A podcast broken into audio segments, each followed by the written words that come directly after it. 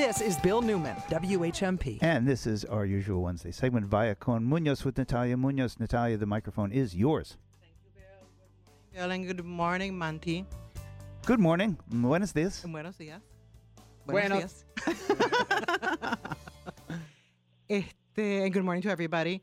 Today we're going to speak with Crystal Senter Brown, who's a poet, an author, who's been featured in Redbook Magazine, Vibe, a magazine, Essence Magazine. Eh, she declaims poets. You can find her on YouTube. You can find her books. Este, she is based here in Western Massachusetts. Um, she is a recipient of several awards, including Fellowship in Poetry from the Massachusetts Cultural Council, the Black Leadership Alliance Community Service Award, the Bay Path, the Bay Path College Pathfinder Award, and National Points of Light Community Service Award, and the Harold Grinspoon Award for her children's book Gabby Saturday. Now, Crystal, are you there? I am. Good morning, Crystal. Good morning. And now we are adding a movie to your credits Yes. called The Rhythm and Blue that Yes, was a, premiered for a private audience in New York City it did. Yeah, last Thursday actually, we traveled there. Um, we actually filmed the movie in 2013, so it took almost four years from when we filmed it to it actually being, you know, shown to an audience. But um, we had about 300 people that came, and it was at the Museum of the Moving Image, which is in uh, Queens, New York. So a beautiful location, and we had a great crowd, and people really seemed to enjoy it. You know, there are este, trailers online Yeah. of this movie. Yeah. And I, I don't know the actor's name, all of the actors who are in it, but you have some phenomenal, phenomenal actors Thank in you. this movie. Did you also write the screenplay?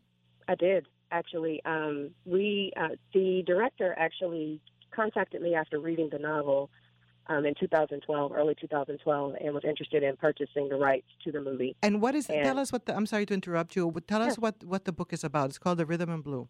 Yeah, so it's based in a in a town that I kind of created in my head called Blue, Virginia, um, which in my head is kind of near Norfolk, Virginia. So it's a water town, and there is a guy named uh, Mason who is getting married. He lives in D.C. and he he just starts feeling kind of you know closed in. He just he's he's having second thoughts about getting married, basically.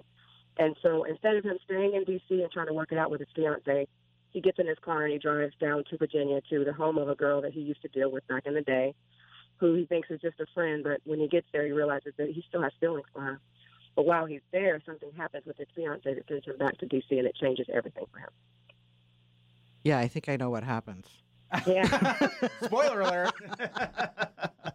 yeah, Well, this Yeah. is it's very exciting because well, it's a movie now, so you're seeing your words, your world, be translated onto a screen. When are Oh, the yeah. rest of us gonna have a chance to to see this? The rhythm So and now, well, it's going to be doing festivals, I guess, for the next few months. So they're submitting now to festivals, and it'll get accepted to festivals.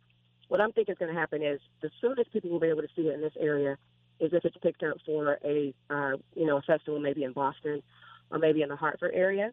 Um, then they can go there and see it. But then, uh, if it gets distributed, it probably won't be for another six months. So it's going to be a while before it's actually in theaters it's such a long process. Like even from just making the movie to getting it out to theaters, it, it takes a long time. I didn't know that. Unless you have a lot of money, it takes a long time. You know, a common thread in, in what you write, whether it's it's poetry or or or books, este is love. Yes, Why is that? I think that that's something we can all relate to. I think everybody's had relationships before that were challenging. Um, there are people in our lives that we, you know, we want in our lives, but maybe it's not always easy to have them in our lives. And so, what's what's so awesome about this movie is that everybody finds redemption in this movie. So it's it's not this perfect um, perfect storyline. It really is like real things happening to real people, and I think people will be able to see and relate to. Does it have a happy ending? It does. It actually does. Yeah, it does. Spoiler alert. Yeah, it does. Were you involved at all in the in the selection of the actors or the locations? I was actually. Um, we did the uh, auditions in New York City in December of 2012, and so I was able to be there when we chose all of the lead cast members. And so the girl who plays Jasmine, who's one of the main characters, as soon as she walked in, I was like, she looks, she looked exactly like Jasmine did in my head. And in fact, her real name is Jasmine, which Mhm. blew me away. Yeah. Mhm. So it was like these people walked out of my head and walked into this audition. So it was very easy to make the selections because we had such great people audition. So we didn't really have a lot of, you know, we didn't take a lot of time to pick the, the lead cast. How are you feeling about the movie after seeing it with other people in the room, which is different than Yeah. seeing it just with the people who participated? Right. Um, it. it was awesome. You know, I think seeing people laugh when you're supposed to and be shocked when you're supposed to. Um, and these are people who I didn't know personally. I probably only knew out of 300 people, I probably knew 15 people personally. So it's always good to see it with an audience who doesn't know you personally because people will react. They, you know, they won't fake a reaction. You know what I mean? Like they're they're going to be honest. And so um, being able to see it from start to finish, I, I I really like the story. I think it really translated really well on screen. Mm. You're going to be having other events coming up, right? Yeah. So you're actually, busy. um, you're always going. uh, you're always traveling. Yes. What are you doing next? Um, so right now, this week, I'm doing I'm doing programs at a local school here in Springfield. I, I've actually been sick since Monday, so it's been tough to kind of carry on this busy schedule um, when you're not feeling well. Um, but I'm doing Friday night. I'm super excited to be part of the. It's called the Mouth, so it's like the Moth Story Story Slam um, at the Mark Twain Museum. I'm one of the ten story storytellers that will be performing and competing on Friday night. So that's at 7:30 at the Mark Twain House Where's the Mark Twain House? in Hartford. In Hartford. Okay. Yeah. hmm But locally, I'm actually going to be performing at the Springfield Library on April 29th, along with I think four other poets, and it's going to be a free afternoon poetry reading. I think it's at one o'clock, April 29th. But people can find my schedule right on my website. It's crystalsenterbrown.com, and it's center with an S. And uh, they can actually go on and see the whole schedule there and buy tickets for things and see what's going on with me.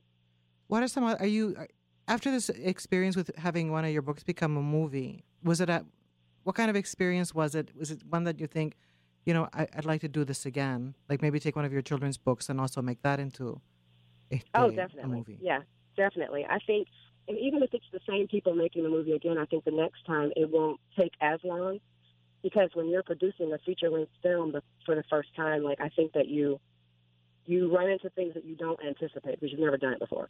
And It's- so I think the next time with this group, it'll take a much less, you know, much shorter time because they know they kind of know what they're doing now. It's But that is the difficult. If I if I could interrupt, I'm really fascinated. We just have a little over a minute left, but you wrote the book. You've turned it into a film. Did you create the screenplay as well? Because that's an entirely different skill set. Absolutely, it is. And, and I, when you know she was going to pay somebody to do the screenplay, I said, "Oh, I can do the screenplay. I've never written it before in my life. So I literally Googled how do you write a screenplay, and that's how I wrote the screenplay." But you're right; it's technical. It's totally different than writing a novel. Thank you. Thank you very much, eh, Crystal, for being with us. Crystal Senter Brown, author. You can find her on online. Este, the Rhythm and Blue at one point will become a movie that hopefully we'll be able to see on screens in Western Massachusetts also. Yes. And your books, your poetry is all available. It is, yeah. Thank you for being with us this morning. Thank you for having Crystal me. Senter Brown, before you go, one more time, give our listeners, please, your website. Okay, so it's crystalsenterbrown.com and center with an S, S E N T E R. So crystalsenterbrown.com. Thank you. Have a great day, Crystal. Thank you. I also want to come up with something different. I think we should have. What are you telling me? We have to like 20 seconds. Okay, 20 seconds. We should create a daily Trump lies segment. That's it. Okay. This is. I'm, I want to give back to the community. This is something I want to give. the list of Trump's lies. Natalia. Natalia Munoz Thank gives you. back to the community. I love it. our Thank new you. segment, Trump Lies. Okay. Thank you, Natalia.